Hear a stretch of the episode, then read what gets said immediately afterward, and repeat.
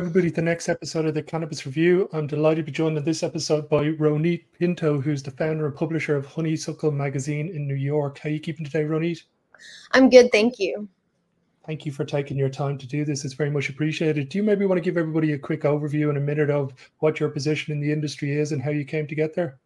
Sure. So I um I was born in Detroit. I grew up in Texas. I was born in Detroit, and then I lived in Tel Aviv for a few years and kind of bounced back between Detroit and some other cities uh, before landing in New York. Um, in Tel Aviv is where I started um, writing. So I have a background in media and film. In Detroit, I was working in union film sets for like big budget movies like Jim Jarmusch, um, Only Lovers Left Alive, and Scream four and Transformers. And um, when I came to New York, I decided to stop crewing because you spend like, you know, eighteen hours a day on some union film set. And I thought, well, I may as well just put this to my own sort of like aspirations, um, and wanted to combine media and film. And so that's what we're doing now with Honeysuckle. Um, kind of just like um, serendipitously coincided with New York cannabis in a way, because um, we landed here in twenty seventeen when, uh, well, I started the magazine in twenty fourteen, but we started our Cannabis New York coverage in twenty seventeen. Um, and uh, that was like a few years, obviously, before legalization. So we kind of got in at the ground up and really like connected and got to know the community and the local activists. And that has kind of informed our um, narrative until now. So we've kind of got to like come up with everyone. It's been great. Incredible. Yeah. If there's a Venn diagram of art, music, and culture, cannabis kind of is one of the few things that sits right in the center of that. So it's a, it seemed to be a timely uh, launch for you guys. Yeah, I mean, it was, you know, we'd always been kind of into like underground subjects or trying to make like taboo issues more mainstream. Um, and then we found that cannabis provided kind of like a micro, it was like everything you can look through the lens of cannabis. You know, it's political, it's um, cultural, it's um, it's medicinal. It's a lot of things you can explore society through. You've had some big uh, covers recently of some of the magazines with Lil Wayne and with Erykah Badu. When it comes to these big shoots, are you in the Anna Winter mold where you manage every single piece of the shoot, or do you give free uh, freelance to your stylist and photographer?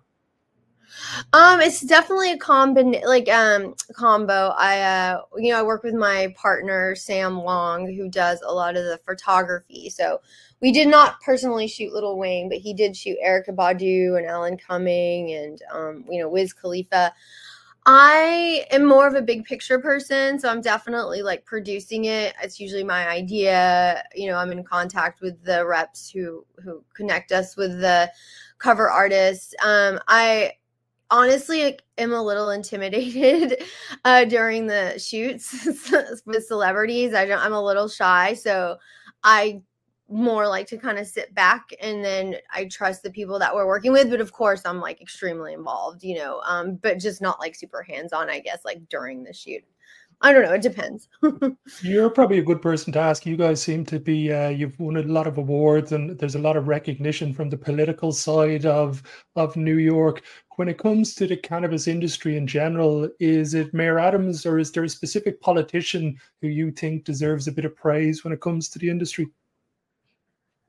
Um, that's a good question. You know, I think a lot of them are new, obviously, because like cannabis is new. Um, I think, you know, we've been working with Dishita Dawson since pre-legalization or pre-M R T A since like twenty seventeen. Um, she's, you know, we've done a lot of campaigns with her. I think the Governor Hochul actually has been pretty supportive also for, um, you know, cannabis, um, progress. And we've worked with Tremaine Wright from the O C M. Um, I, I think that there's a lot of people who are pushing the narrative, you know, have brought equity to the forefront. Um, there's obvious like continual challenges as in any industry, especially in a capitalist society, you know, where you're going to have like the competition or interests of like bigger corporations. And I think that's like a conflict that we see here in New York. Um, and I mean, I think people are doing their best to sort of like mitigate that or provide um, a kind of balance between the different sort of parts of the industry. the first main topic I wanted to talk about was New York's new wave. I feel like most people would know about the new wave of art in the seventies, new wave of music in the eighties. Are we about to see from New York City a new wave of cannabis in America, and some of the biggest companies that are going to exist in this industry are about to be birthed in this city? Yeah, I mean, I think that um, New York will definitely define a new kind of cannabis culture for sure. Like, you know, we've seen, obviously in California, it's been around and it's so accepted and just like an ingrained part of the West Coast culture. Uh, it's less, feels less stigmatized there, less, a little less, I shouldn't say less political, but less charged than here in New York. Um, in terms of brands, I don't know, the trend that I see is that there's like many brands and it's more kind of customized. So there's sort of like um, different hierarchies, kind of more like fashion. So, um, you know, like, like kind of like, uh, like we've noticed these um, like kind of like sneaker sort of sneaker brands where you have this sort of like elite, really high grade cannabis that people love that's um, sold and manufactured in smaller batches, but it's more expensive. It's at a higher price. That's definitely trending. I'm not sure how scalable that model will be, but in terms of companies, like, I don't know if it's going to be smaller pockets or like uh, uh, big ones that emerge or a combination. Um, we'll see. Like, you know, some of the M S Os in other states haven't done well. So a lot of it depends on how the companies and brands are like touching and reaching their consumers. I know a lot of the legacy, um, you know, people who have been doing it already have their customer base. So I don't know if that's going to like scale or stay the same. Um, it'll be interesting to see. Yeah, I haven't heard of one brand in particular that's like blowing up, you know, but I, I do know like uh, several ones that look to be like successful. I noticed as well that Cookies opened their first New York store there from one of the articles you guys did. Do you see the eventuality that the big brand like Cookies that comes into the city is going to be able to have a dominant hold, or is New York going to always be one of these outliers? There's too many creative and entrepreneurs in too many categories for this to be dominated by an outside brand that, as you said, like almost with fashion, that there's always a hip New York, New York designer that everybody wants what they've got. Yeah, I mean, I think we all love Cookies and um, appreciate and acknowledge, obviously, the legacy that Burner has created um, in the brand. That's a really tough question. Like, I don't know. You know what I mean? I think that um, I think that Cookies obviously has a following, and, and we loved our event and everything that we've done with them. Um, but it, New York will be tough because I do think people are sort of like patriotic and, you know, want like a specific New York stamp. But I mean, I'm sure I'm sure they'll do well. Um, I guess time will tell. I mean, look, we're going to have a lot of like outside state state um, companies coming in. So, um, yeah, from somebody who's lived in New York for a number of years and uh, knows the city well enough, it always seems to be in New York that everybody wants to know what's the next best, best thing. And do you see a scenario? Do you see uh, ed- is edibles are allowed uh, within the rules, correct? Yeah. Has there been any artisan stores and, let's say, dining experiences that are starting to happen now? You see a lot of it over in L A with some kind of famous four twenty chefs and and whatnot. Are you starting to see that in New York at the moment yet?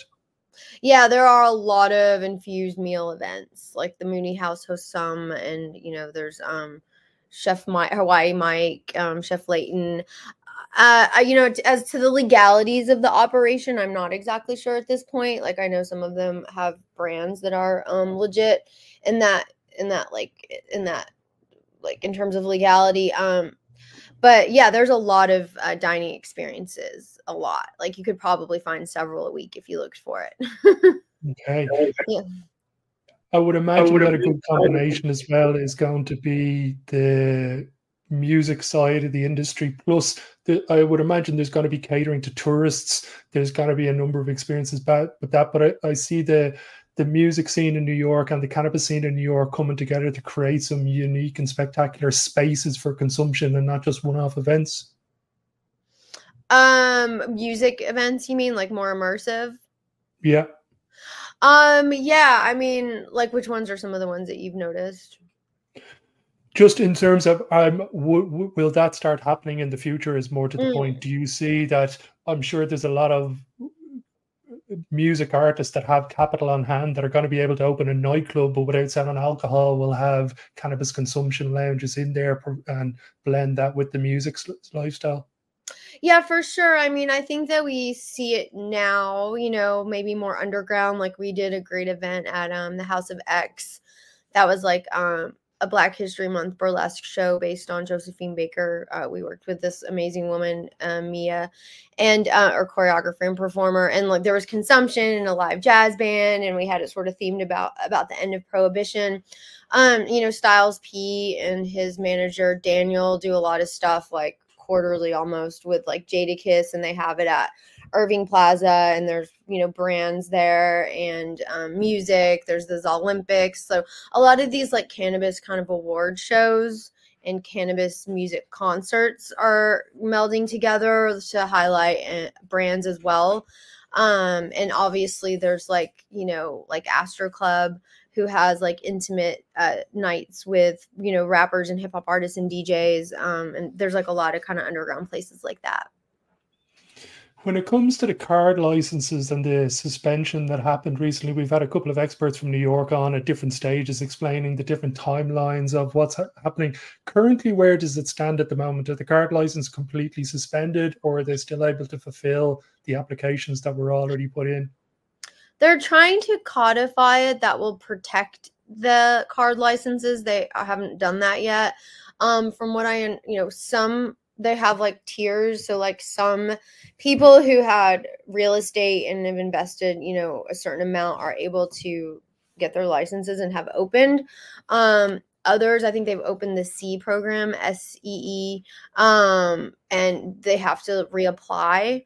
Uh, so I'm not sure if card is going to exist. Um, I know that they want it to continue, or if they're going to have to reapply, and how they're kind of like divvying up Um, the people who have already been allotted licenses. If there was business people from Europe that were looking to come over to New York and learn about the industry, what's the one event that happens in New York every year? Like we've got MJBiz in Vegas that happens. You've got the uh, a couple of the other ones, MedCan and that. What's the big one on the calendar every year that somebody, if they want to learn about the New York industry, should be attending? Um. Well, I think coming here on four twenty is a great time um because you can, there's so many parties and events, and you can see more of the industry, like how it works and how how consumers operate and what the culture is.